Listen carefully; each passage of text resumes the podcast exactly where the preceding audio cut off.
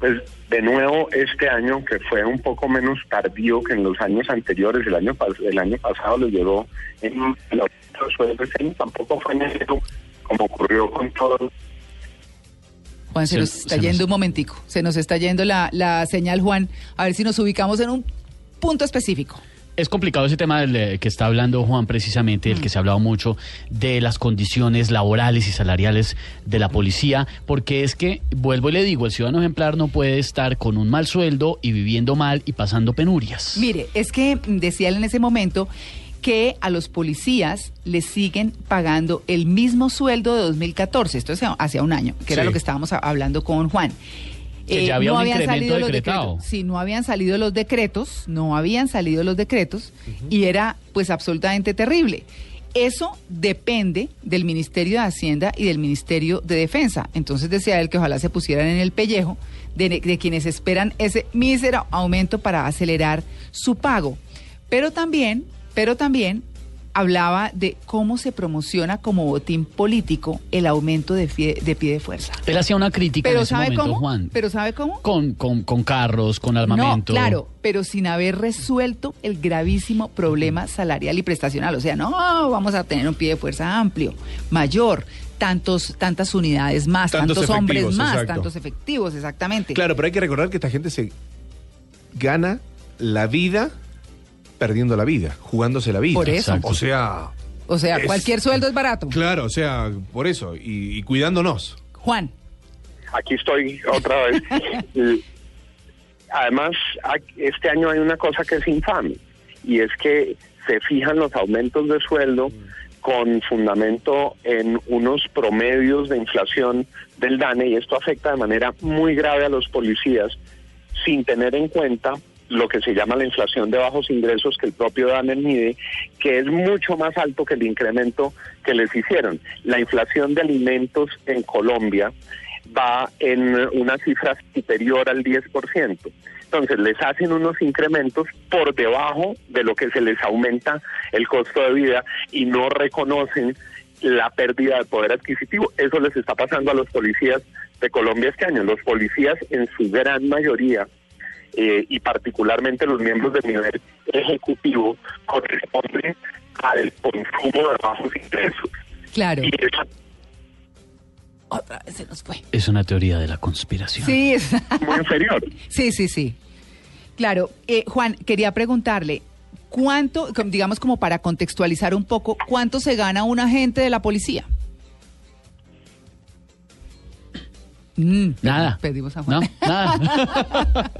sí, la verdad es que el salario es más o menos de un millón de pesos de una persona que está en la calle cuidando por nosotros, exponiéndose en eh, condiciones muy duras, con aumentos muy bajitos, como lo está diciendo Juan, y que la verdad, dice uno, eso vale la vida de una persona. Claro, y en donde me imagino que, luego de sus horarios laborales debería hacer esas extras, ¿no? Mm. De, cuidar algún lugar, un restaurante o alguna situación en donde eso le, le pueda permitir, digamos, crecer económicamente. Claro, hay bonos, hay dificultades con los ascensos, hay una cantidad de cosas que pues definitivamente hacen que la situación de la mm, policía sea muy complicada. Hay muchas heridas abiertas por los exámenes de ascenso, eh, después de escándalos, después de cantidad de cosas que realmente complican la situación.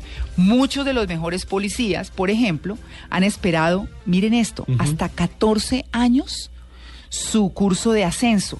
Y el problema es estructural, el de verdad, sigue sin solución. La verdad es esa. Eh, suben las quejas por el sistema de, sanidad, o sea, la salud claro. también es muy compleja por las, condiciones las condiciones que hay para acceder a vivienda y por el intento también de burlar los derechos pensionales de los, eh, eh, de los policías de los 15 y 20, como dicen ellos en el argot policial, ¿no es cierto? Pues muy difícil. Y usted sí ve a generales en retiro que ya, por ejemplo, no tienen que tener escolta con policías sentados al frente de sus casas, paseando los perritos, haciendo mandados y, ganan, y gastándose nuestros impuestos en diligencias. Sí, situaciones en donde, María Clara, vos reafirmás lo del tema de los, de los, de los sueldos, de cómo estas personas eh, eh, están trabajando y, jugándose la vida día a día, en donde trabajan un, a las 2, 3 de la mañana de un 24, un 25 de diciembre, mientras todos están con sus familias brindando y festejando la Navidad, el Año Nuevo y tantas otras fechas, ellos están en esas situaciones. Y como decís, María Clara, eh, las pensiones, cuando ellos fallecen, las pensiones para sus esposas Mm. son muy bajas. Claro, el, el eh, riesgo. Juan, nos toca despedirnos. no, qué horror con, con esta señal. Eso no está inventado. Eh, no, sé hasta, no sé hasta dónde me, me escucharon. Estábamos hablando de las asignaciones, de las asignaciones de los policías. Sí, no, sí, sí, exacto, de los sueldos que son tan bajitos y con tantos problemas de salud y con Correcto. Son un, unas asignaciones que en el básico rondan por eh, un millón trescientos mil pesos con sus eh, eh, sus complementos. Para lo que ustedes decían los riesgos plenos de vida es arriesgar la vida vistiendo unos uniformes de Colombia que nos enorgullecen y enaltecen a todos pero que nos ponen a ellos en peligro cuando vemos cosas como las que hicieron con el plan pistola en el que pagan dinero por bajar policías, que es una cosa criminal y salvaje. Entonces, esa es la remuneración. Quienes están en ese rango hacen parte del grupo de lo que mide la canasta de bajos ingresos. Y esa canasta de bajos ingresos tiene un incremento por inflación mucho más alto que lo que le subieron este año. Entonces, ahí de nuevo, María Clara, lo que tenemos es que se aumenta una brecha entre lo que se les da y lo que necesitan.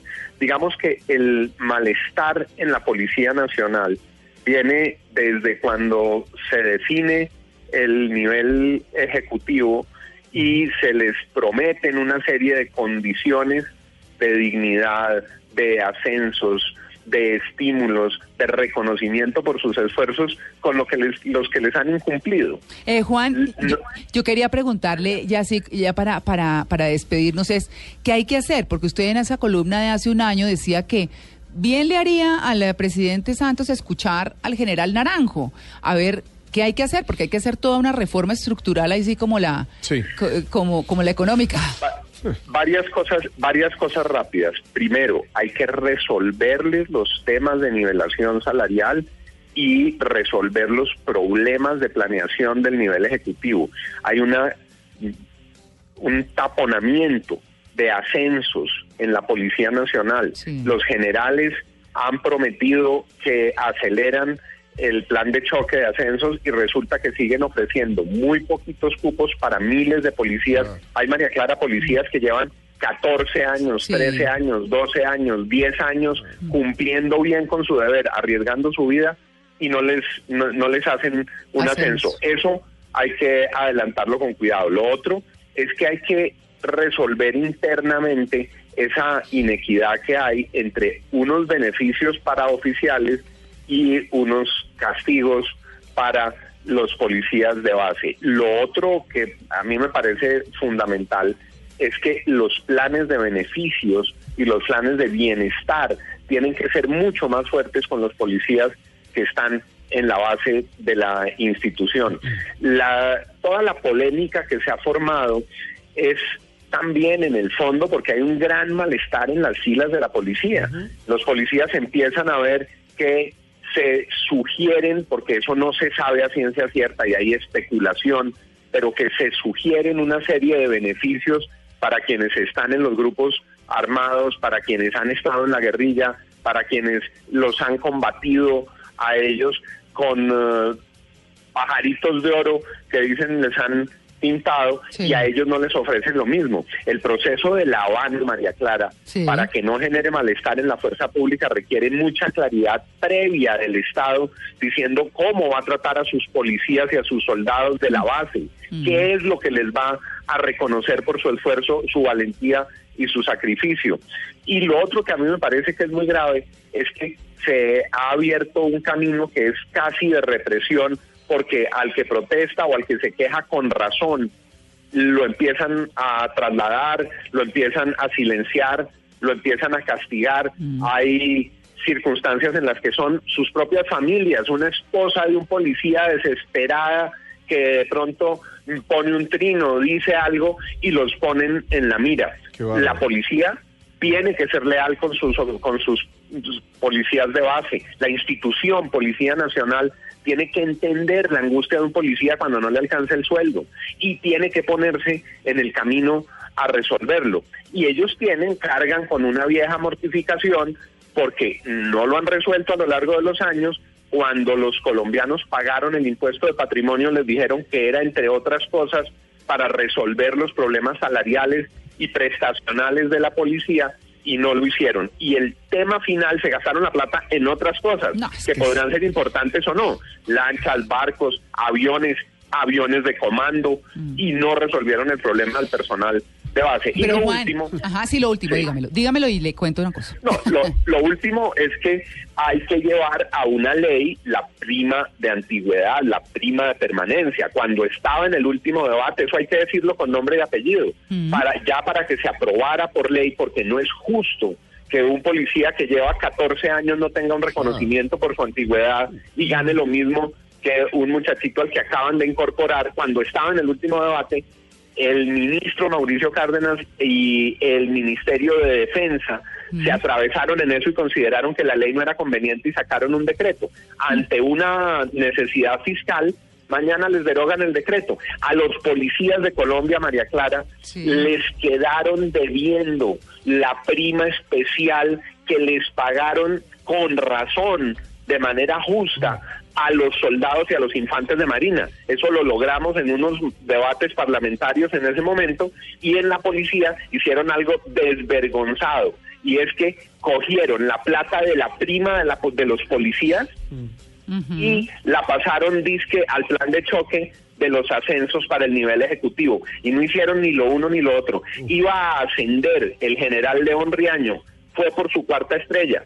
Y le dijimos en el Congreso general, vergüenza les debía dar. Ustedes vienen a veces cada dos años, a veces cada tres por un ascenso y tienen a los patrulleros en espera 14 años. Entonces, mm. le dijimos en la Comisión Segunda General León, hasta que no veamos el plan de choque para que asciendan los policías, congelamos su ascenso.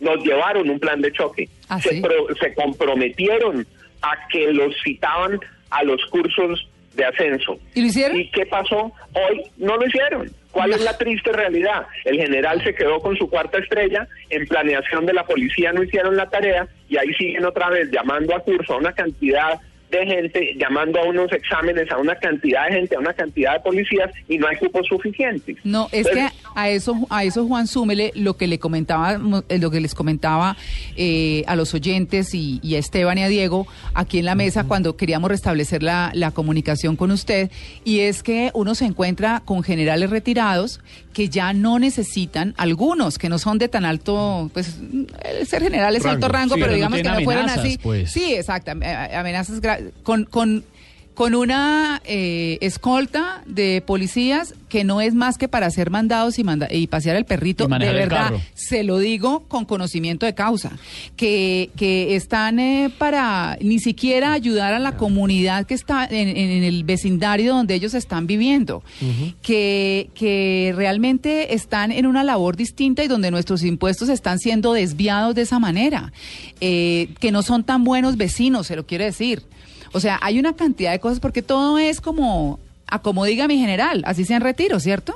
Y eso es muy complicado. Entonces, ¿cómo se están yendo los recursos para eso? Para personas que por, por las normas mismas que tiene la policía, debieran ya no tener escolta y sin embargo mueven por dentro sus palancas y sus cosas para que tengan ahí sus escoltas que no tienen ninguna labor distinta que hacer mandados y pasear perritos. Sabes que te escucho a vos, María Clara, lo escucho a Juan, lo, escucho a Esteban y me imagino la gente que nos está escuchando en la casa. Me siento como en un examen de matemática, sin haber ido eh, con el conocimiento.